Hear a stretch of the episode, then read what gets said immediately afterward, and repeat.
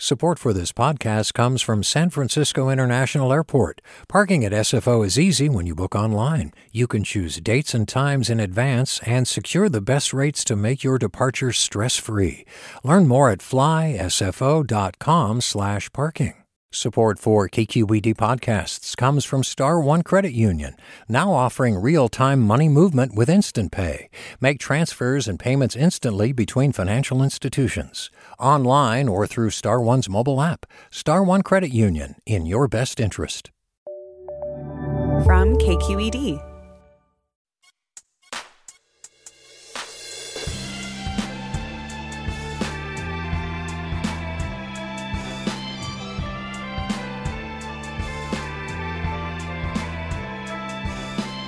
From KQED in San Francisco, this is Forum. I'm Mina Kim.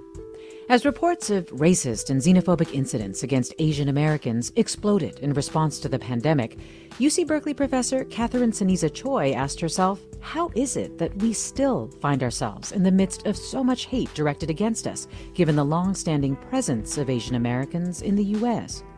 But Choy already knew the answer. As a historian, she has researched and taught classes on the erasure of Asian Americans' impact on the nation, the long history of anti Asian violence, and the ways Asians fought back. Choy's new book, Asian American Histories of the United States, is her response to the violence and erasure. She joins us after this news.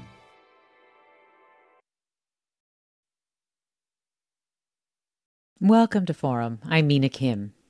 UC Berkeley professor Catherine Ceniza Choy says that a profound lack of understanding of Asian American history permeates our culture.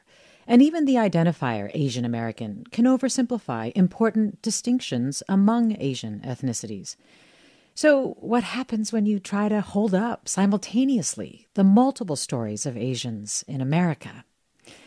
A constellation, Choy says, revealing intricate connections that present new ways of seeing, understanding, and moving forward. Choy's new book is Asian American Histories of the United States and joins us now. Professor Choy, thanks so much for being on Forum. Thank you. It's such a pleasure to be here. And it is so true. Asian American, the identifier, encompasses such a huge range of Asian ethnicities with their distinct origin stories, experiences in the U.S. And the one thing that I was really struck by, though, that even with the fact that it tries to be a lot, the story of how the identifier Asian American came to be was such an uplifting story. Can you just talk about the spirit and intent behind Asian American? Sure. We take for granted this term, Asian American today, and um, some of us might think of it as solely checking off a box on the form or generally thinking about an American with Asian ancestry. But in the book, I write about how the term Asian American has a distinctive history. And it uh, came to be um, in the late 1960s, um, created by two graduate students from UC Berkeley, Emma Gee and Yuji Ichioka, who helped found the Asian American Political Alliance in Berkeley, which was an anti imperialist, anti capitalist uh, organization. And the idea of calling themselves, for this pioneering group to call themselves Asian American, was very meaningful. Prior to the late 1960s, Asian Americans were called um, primarily Orientals. Yes. Um, and um, the, the problem with Orientals is that uh, it smacked of uh, foreignness and um, commodification, as in Oriental rugs. And yeah. if they weren't called Orientals, uh, they would be called uh, many times racial slurs. Yes. Um, things like quote unquote Jap, um, especially during World War II, um, or quote unquote Gook. And to say that we are going to name ourselves on our own terms and we are going to recognize both our Americanness, but also our Asian Americanness was was very powerful. uh, at that time. And it really was a declaration of agency, you know, the ability to make choices, to identify oneself, and, and to make history that way. Yes, it's so interesting. Orient means east, which of course then would be east of. So you're centering who it's east of as opposed to the people, and uh, to to basically situated in Asian American change that. The other thing that was so fascinating was to read about how it also brought together or attempted to bring together different Asian ethnicities under this umbrella, and in a way, try to create connection among Asian ethnicities where, in fact, historically there could be a lot of hostility and tension. Um, even as you were describing your book, for example, when Japanese immigrants came to the US in large numbers, they had seen the kind of violence and hostility that Chinese and Filipino Americans were treated with and tried to distinguish themselves. Could you talk about that tension a little bit? Well, prior to the late 1960s, this group that we might refer to as Asian American today didn't see themselves as a pan ethnic um, group. And they often identified themselves by their national origin, um, their specific ethnicity, um, or even from their specific um, province, whether it's for Filipino migrants. So many of them were from um, the Ilocos or northern Philippine provinces, or for um, pioneering Chinese migrants uh, from uh, Guangdong um, or from a prefecture um, in, in, Japan. And so they, they didn't necessarily see themselves as sharing um, a culture uh, and a history. But that would change when um, they would come to the United States and settle here and, and make it their home. And that strategy, what you're referring to in terms of specific Asian American groups like Japanese immigrants, initially saying, we're not like uh, Chinese immigrants. So um, don't treat us with the same kind of um, anti Chinese sentiment, um, hate, and hostility. Um, they realized by the late 1960s, certainly, that that strategy was not working.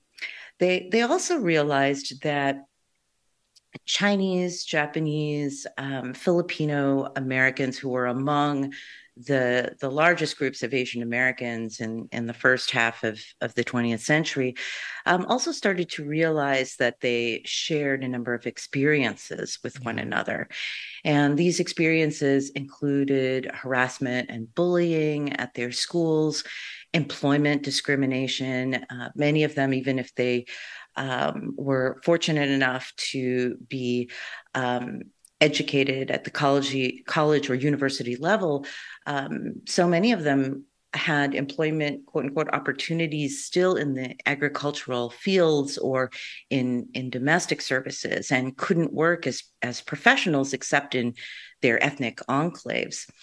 Uh, they also realized that so many americans don't know about us and and our histories and things like uh, Japanese American internment, the contributions that um, so many different Asian American groups have made to US culture, economy, um, and, and politics.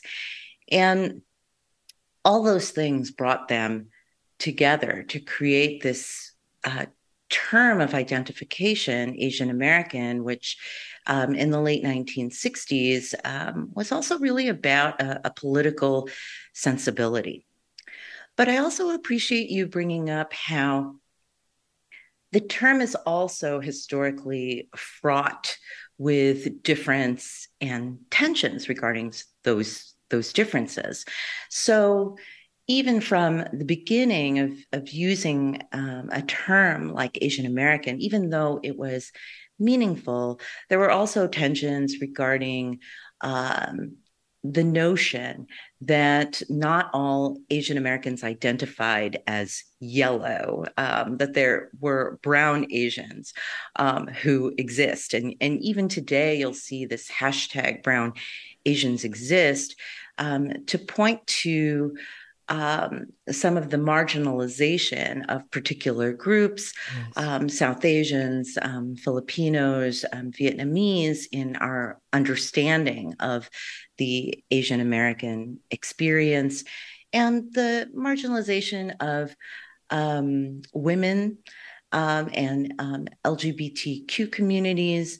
at times, also in these histories, this is really making the the point that Asian Americans are not a monolith, that we have so many different identities that are intersectional and, and many different histories. And it is really challenging to encompass all of that in, in one umbrella term. Yeah, very challenging to encompass it in one umbrella term. Um, I actually want to, though, take a moment to invite our listeners to join the conversation, especially I'm curious, Asian listeners, if you identify as Asian American or how you feel about the identifier Asian American, or if you prefer to identify yourself in different terms and in what circumstances, or if you have thoughts in terms of what uh, Catherine Ceniza Choy is describing about the differences in in our ethnicities, but the shared experiences of being in America. What do you think those shared experiences are?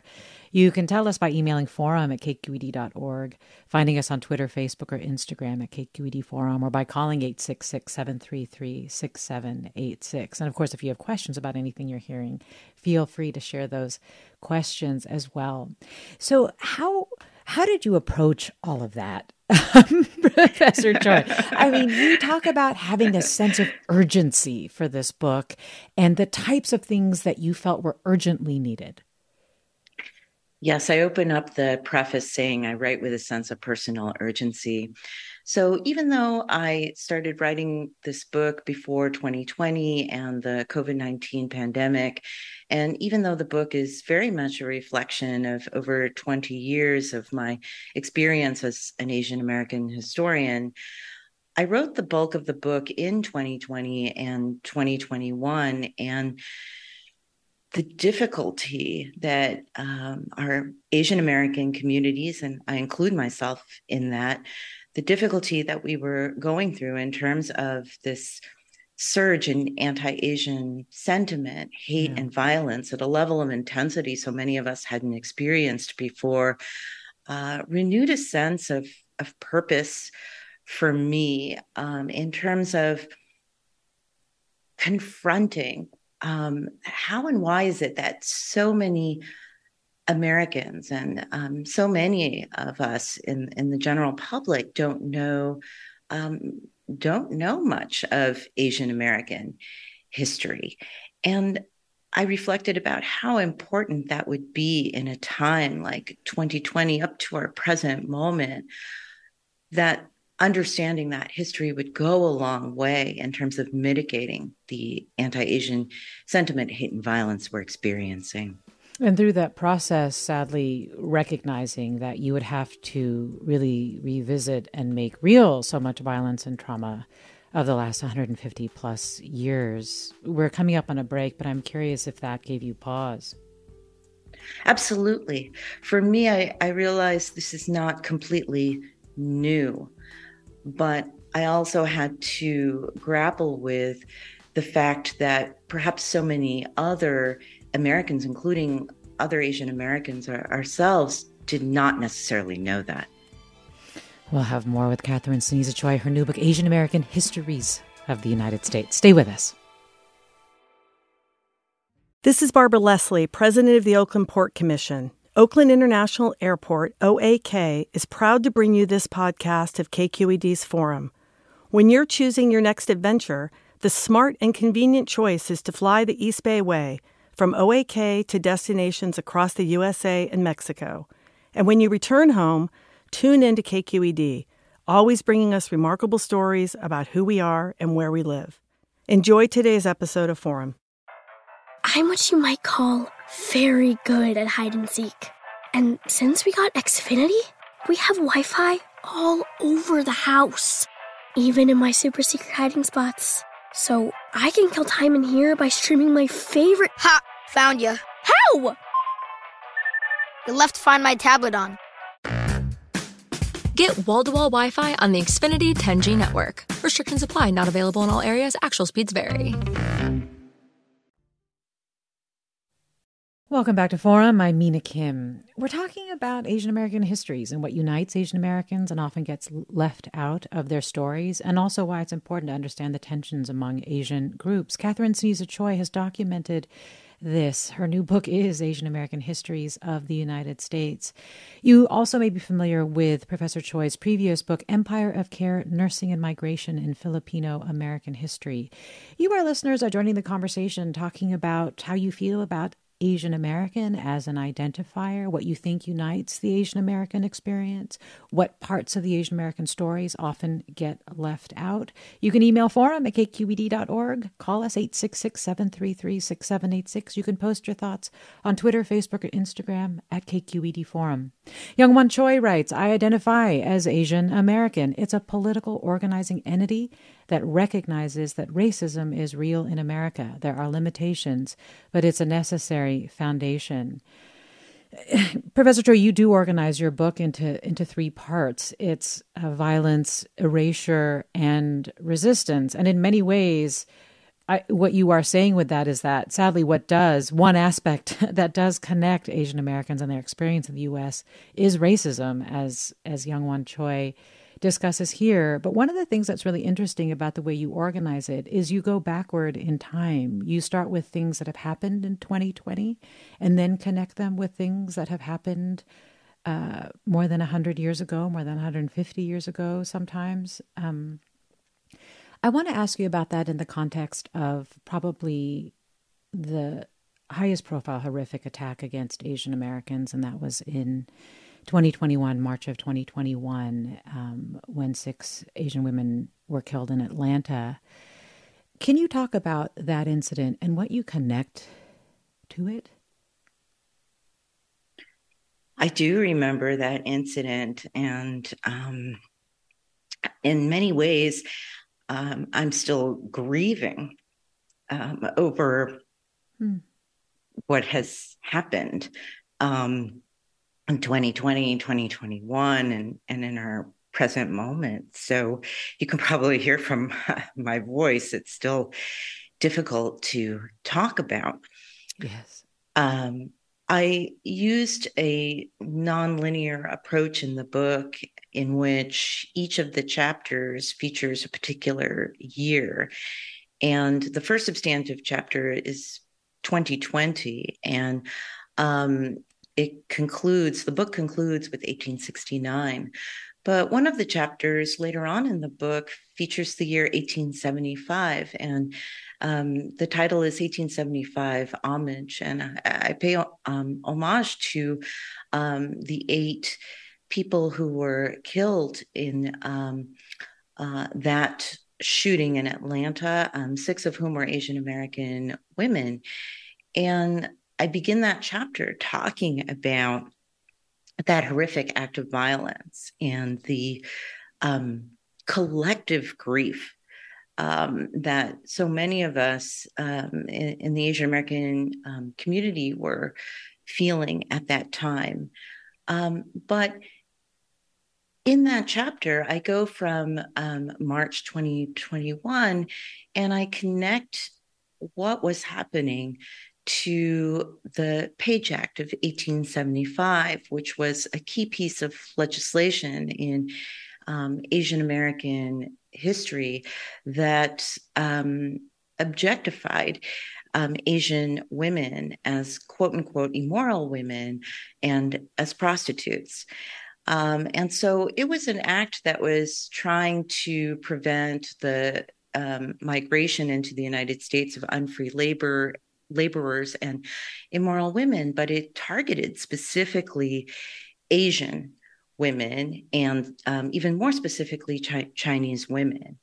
And this objectification of um, Asian and then Asian American women as well, we see it through not only laws, but also popular culture. And in the um, popular representations of um, Asian, Asian American women as um, docile, submissive, um, seductive, and all of these things together objectify us, um, Asian American women, and um, dehumanize us.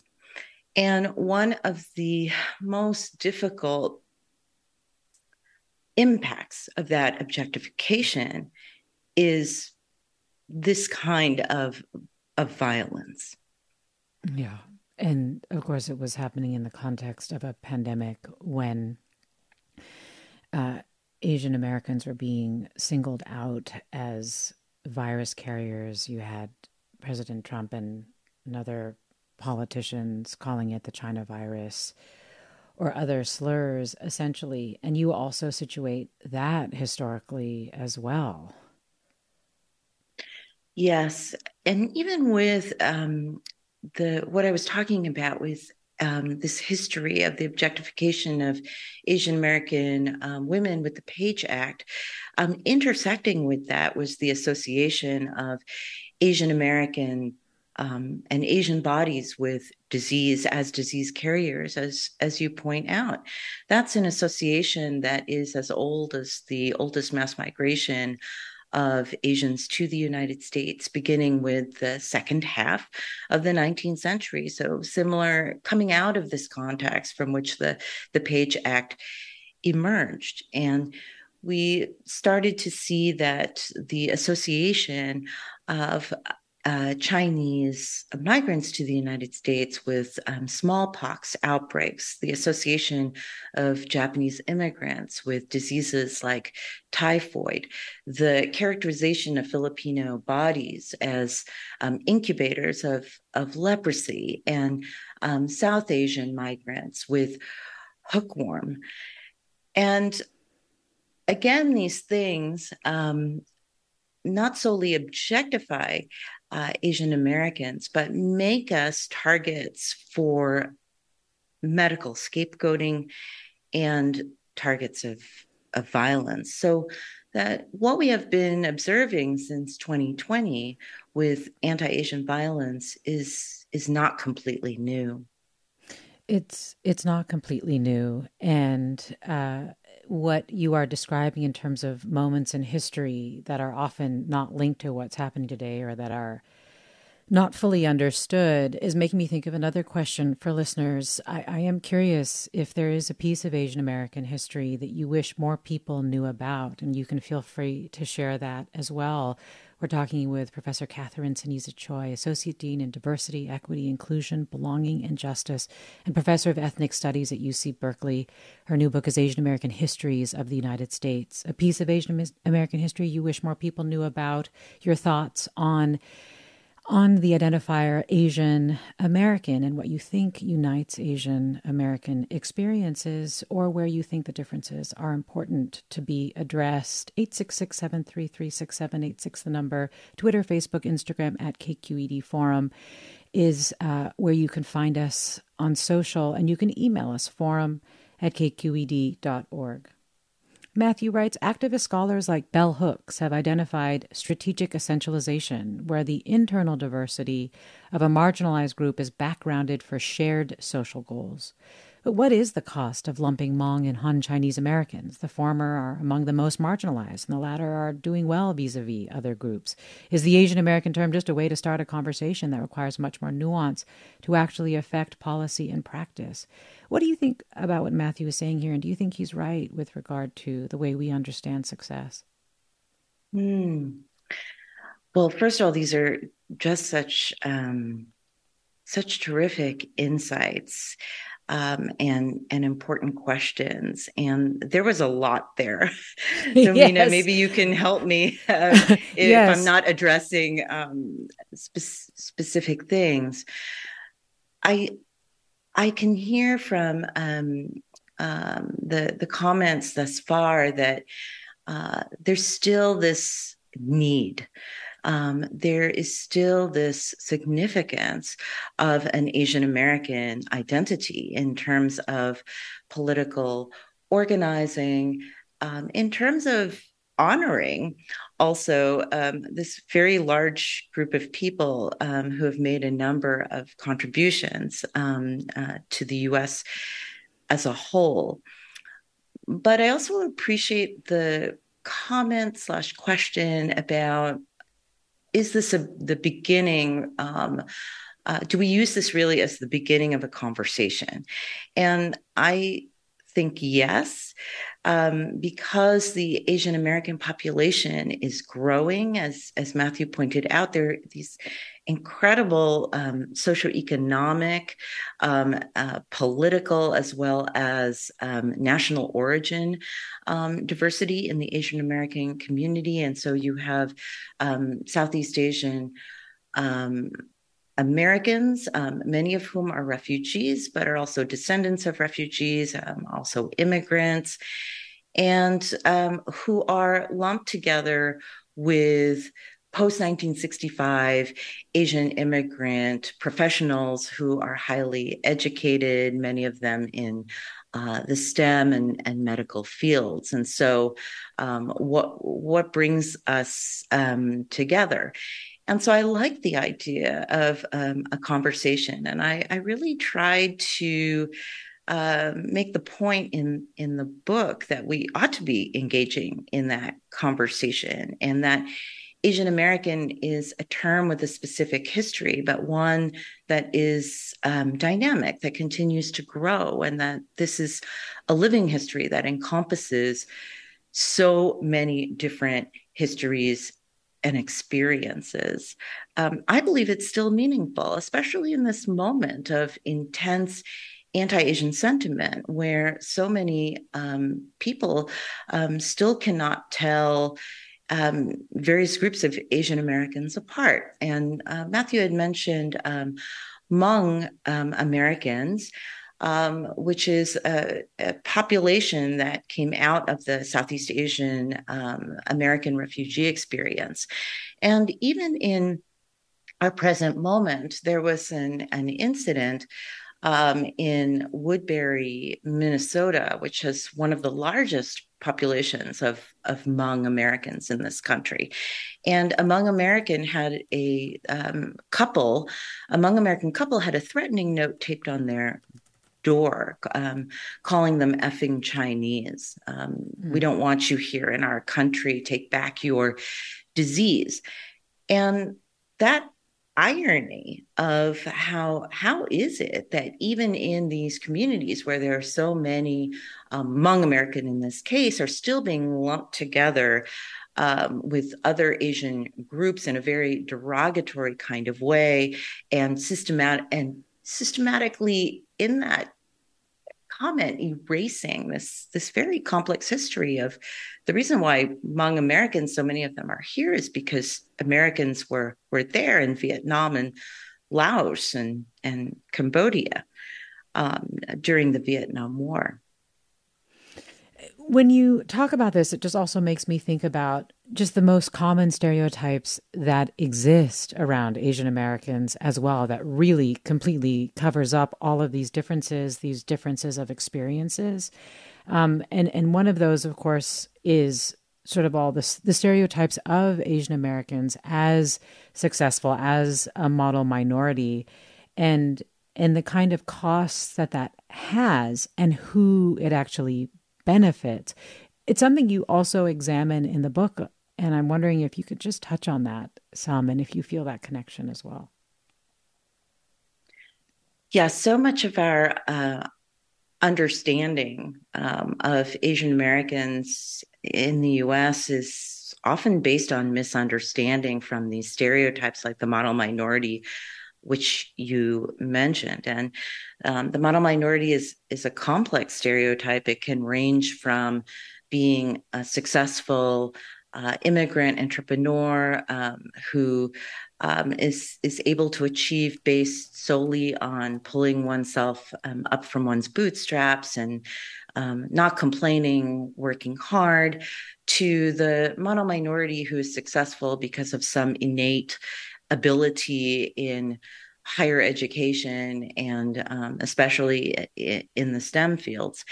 And um, so there are these stereotypes of being Asian Americans as being um, smart and uh, as being successful. And some of us may ask, well, what's wrong with that? Isn't that um, a positive stereotype? Isn't that the best kind of branding uh, any group could hope for?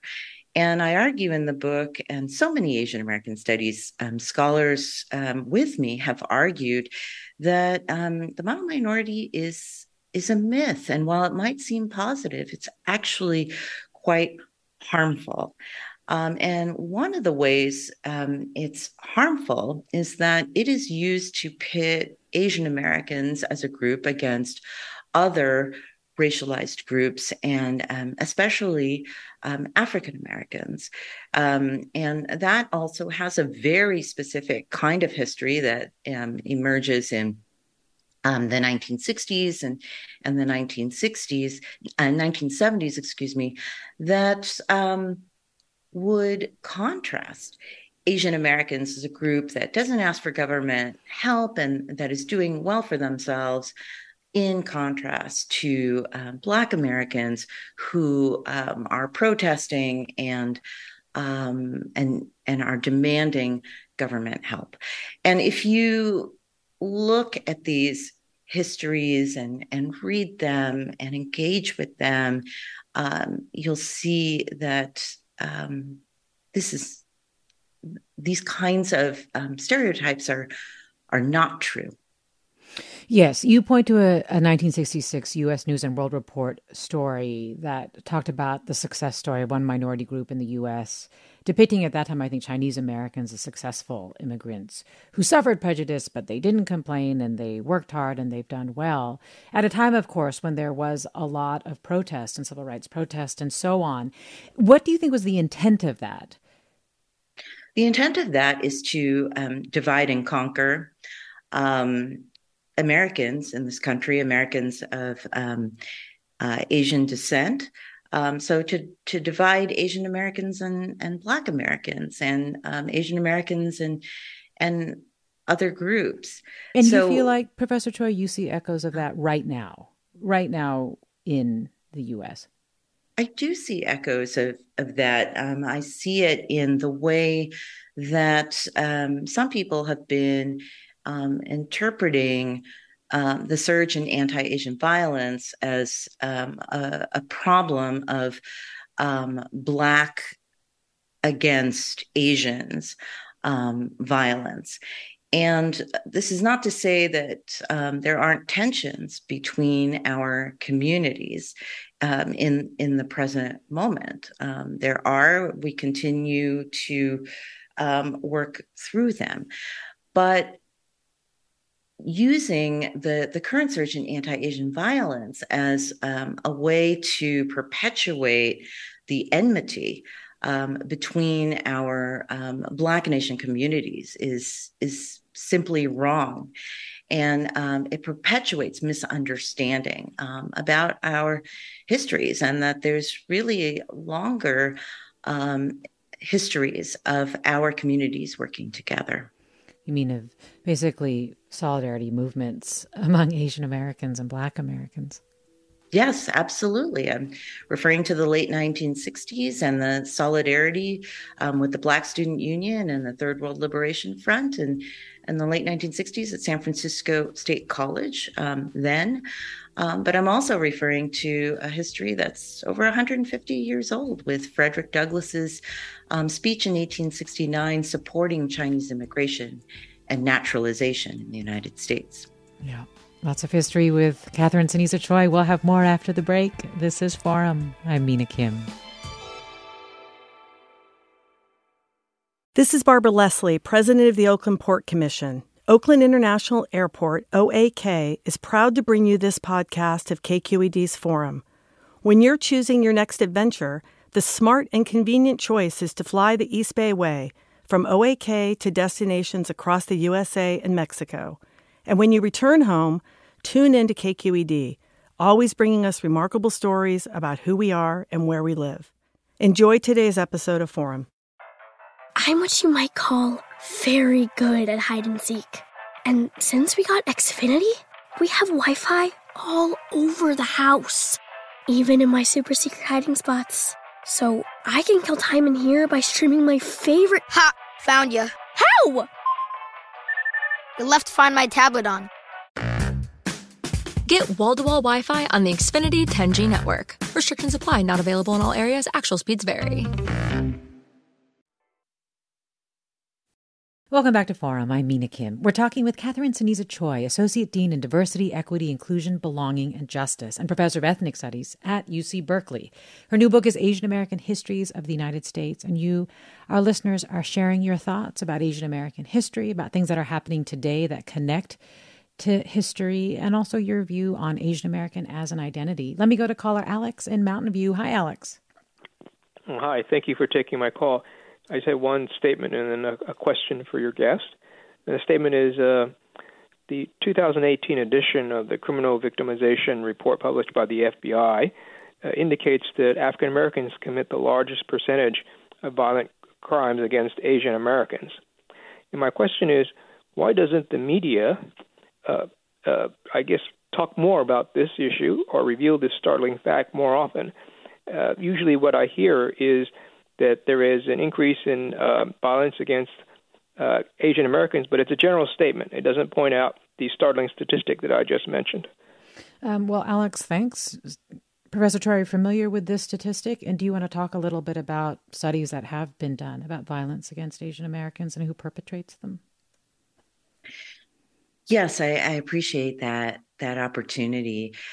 Uh, as I had mentioned earlier, I, I, think there have been a number of um, stories, certainly stories circulated on social media that um, emphasize the not solely the recent surge in anti-Asian violence, but how this is a, a Black Asian American problem uh, regarding this particular kind of violence. And um, there have been many other studies um, that have shown that that's not the case um, since 2020. And so, um, out of University of Michigan, there's the um, Virulent Hate Project that's um, run by a historian, Melissa May Borja, there. And um, they've done studies that show that um, most of the perpetrators of the anti Asian violence since 2020 have been white men. And uh, um, political scientist Janelle Wong has also reviewed a number of um, empirical studies that have been done um, since 2020 about this violence that um, shows that um, while there is Asian um, uh, or Black violence against Asian Asian American communities, that this is not necessarily the com- um, constituting the the majority of this violence. So it it gets to this um, point that I was making earlier that um, this kind of divide is um, circulated over and over again to the point where it becomes um, seemingly common knowledge. But um, I would emphasize that it's a, a misunderstanding um, of the the friendship and solidarity and the experiences that our communities uh, have have shared, and and I try to highlight that in the book. Yes, you ask yourself the question, or you ask the question in the book, rather, what if we knew more about the solidarity and the solidarity solidarity movements and the shared ways that Asian American and Black American communities influenced and helped each other? And what if we remembered more and tried to learn from the tremendous acts of violence that have been perpetrated? Things like, and of course, one of the ones that you you point out is very early on in your book is something that happened 10 years ago last Friday, which was the white supremacist gunman who entered that Gurdwara in Wisconsin and killed six people. And then, of course, we have the April killing of uh, eight people, four of them Sikh Americans as well. You feel the need to ask these questions about why, what we remember and what we forget. I'm so glad you you brought that up because it's um, such an important point that I um, I'm hoping um, that I made in in the book, um, which is that all of us participate in history by what we choose to remember and and reflect upon, and it is uncomfortable to remember um, this violence, and and you're bringing up some um, important examples of the Oak Creek um, massacre that you were referring to at a Gurdwara, a Sikh temple there. Um, and in, in the book, there's so many um, acts of anti-Asian violence um, over the past 150 years. And even as I was writing the book, I couldn't. I remember thinking there's so many um, that I I want to include, and and there just wasn't um, I, I couldn't mention even all of them, and it, it really emphasizes this this tragic point about how violence is a key theme in, in Asian American histories.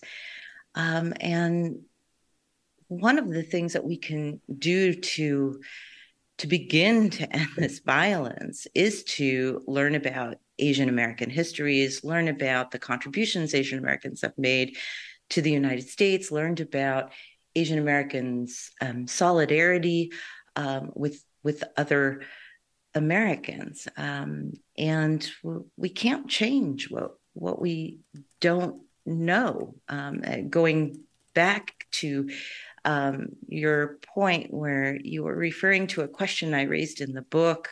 You know, what if the solidarity between um, Black and Asian Americans had been circulated with the same kind of intensity that the images of violence had, had been circulated in the past um, couple of years? And what would that do to our point of um, reference and and interpretation and also in terms of going going forward well, Tony writes, I was born in Korea in 1957 to a Korean mother and presumably an American GI. I'm a beneficiary of Eisenhower's policy to allow American servicemen to adopt mixed race children. I say beneficiary because, as I understand it, Korea didn't want me, and life for me in Korea at that time would have been hell. So I do not identify strongly with my Korean side, but I do not fit in with white dominated American culture, especially with its culture of white male rule. I suppose I'm speaking out because this is a segment of being Asian American I do not hear about. Hmm.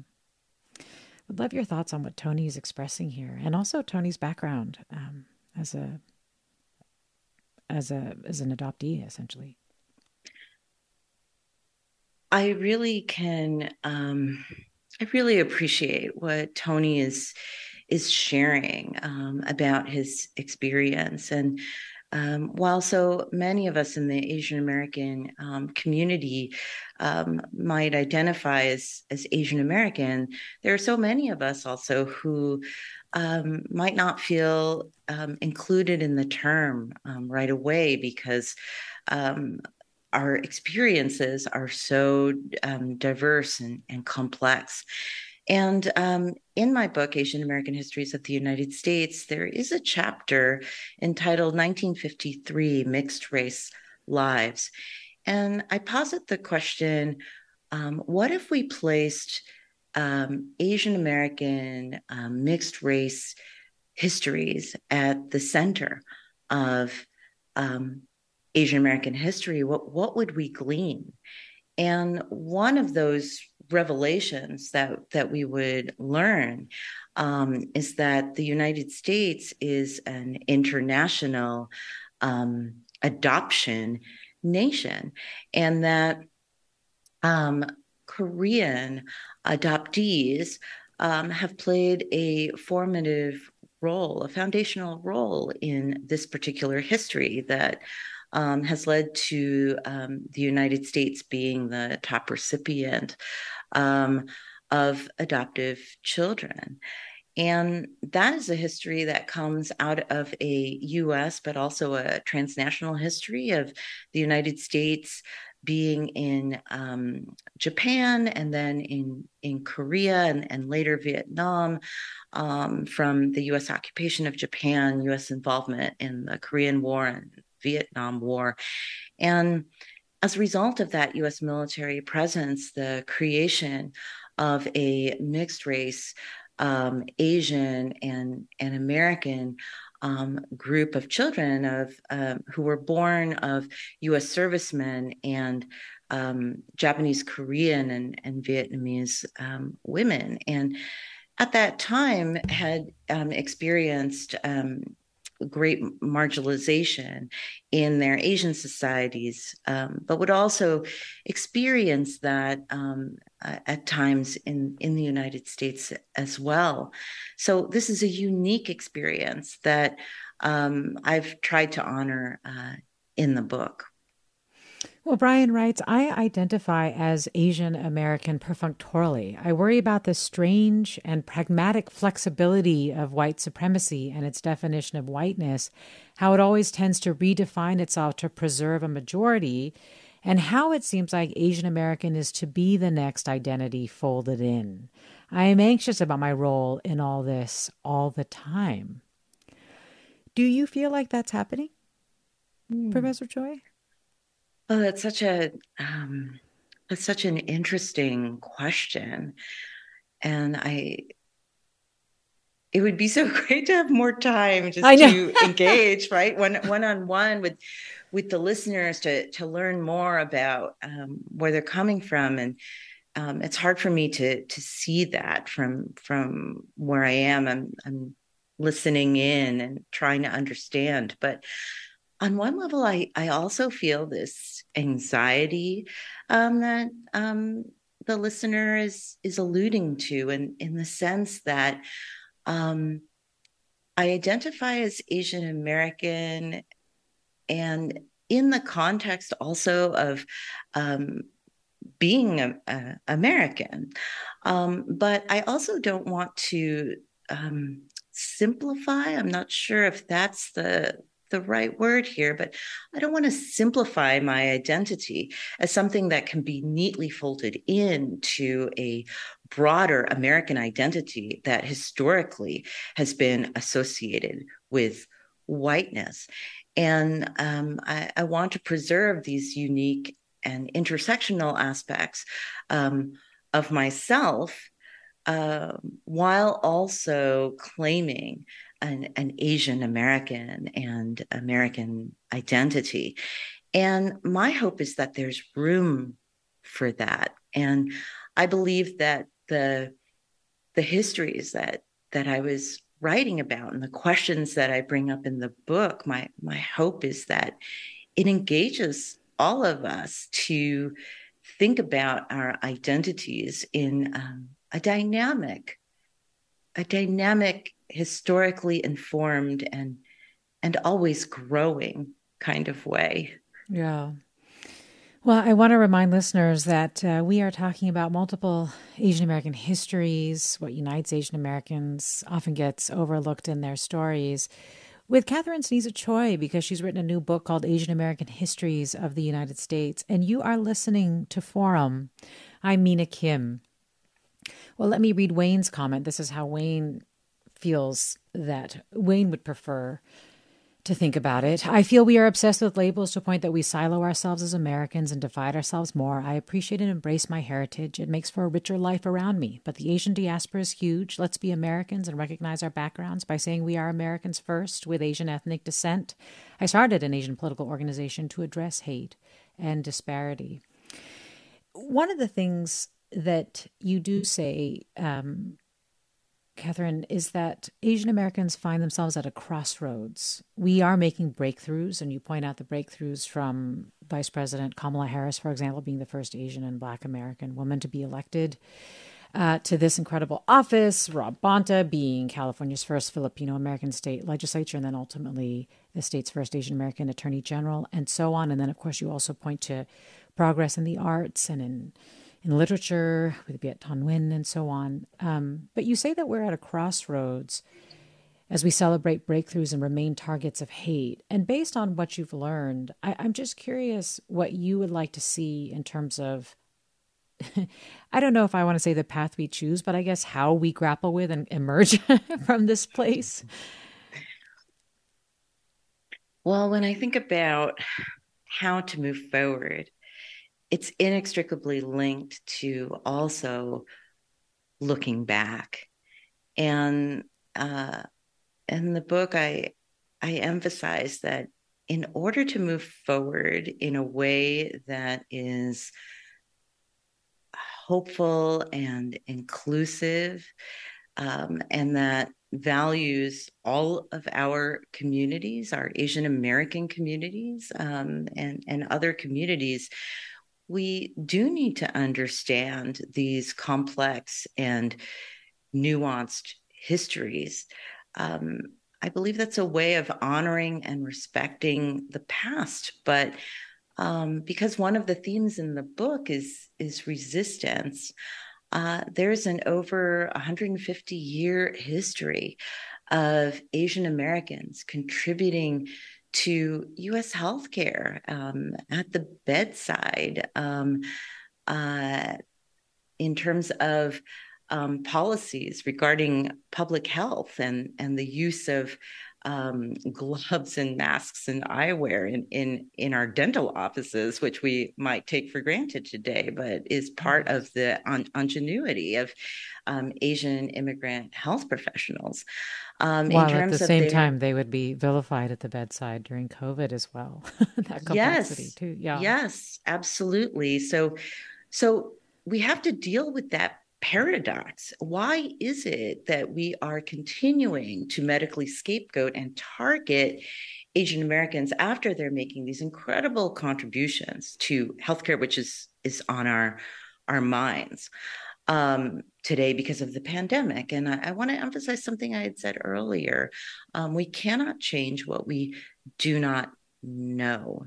So looking back gives us a sense of the tenacity of this violence, but also ways we can ways we can um, take up to to mitigate it.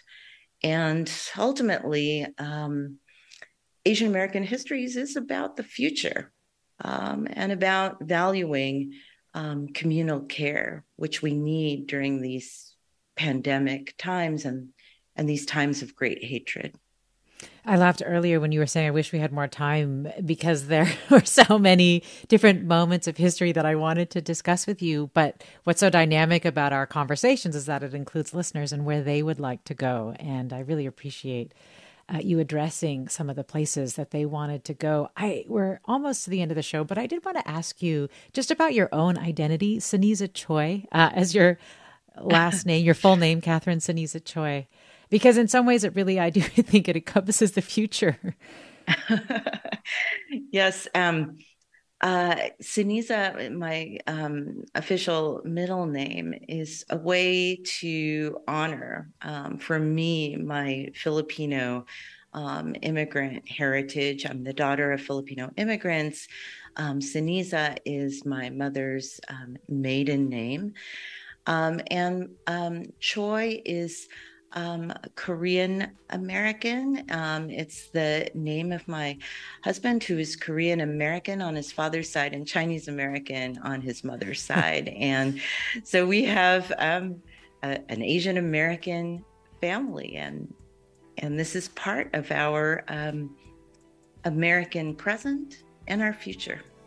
Catherine Ceniza Choy, Asian American Histories of the United States. Thank you, and thank you, listeners.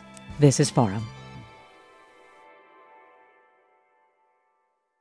Funds for the production of Forum are provided by the members of KQED Public Radio, the Germanicos Foundation, the Generosity Foundation, and the Heising Simons Foundation. This is Barbara Leslie, President of the Oakland Port Commission. Oakland International Airport, OAK, is proud to bring you this podcast of KQED's Forum. When you're choosing your next adventure, the smart and convenient choice is to fly the East Bay Way from OAK to destinations across the USA and Mexico. And when you return home, tune in to KQED, always bringing us remarkable stories about who we are and where we live. Enjoy today's episode of Forum. I'm what you might call very good at hide and seek. And since we got Xfinity, we have Wi Fi all over the house, even in my super secret hiding spots. So I can kill time in here by streaming my favorite. Ha! Found you. How? You left Find My tablet on. Get wall to wall Wi Fi on the Xfinity 10G network. Restrictions apply, not available in all areas. Actual speeds vary. Hi, I'm Tyler Foggatt. Join me and my colleagues as we go beyond the headlines and deepen your understanding of the forces shaping our world today on The Political Scene, a newly updated podcast from The New Yorker. With episodes three times each week, The Political Scene accesses the sharpest minds in politics for insight and analysis about everything, from abortion rights to the war in Ukraine. Make sure you're following The Political Scene, available now wherever you get your podcasts.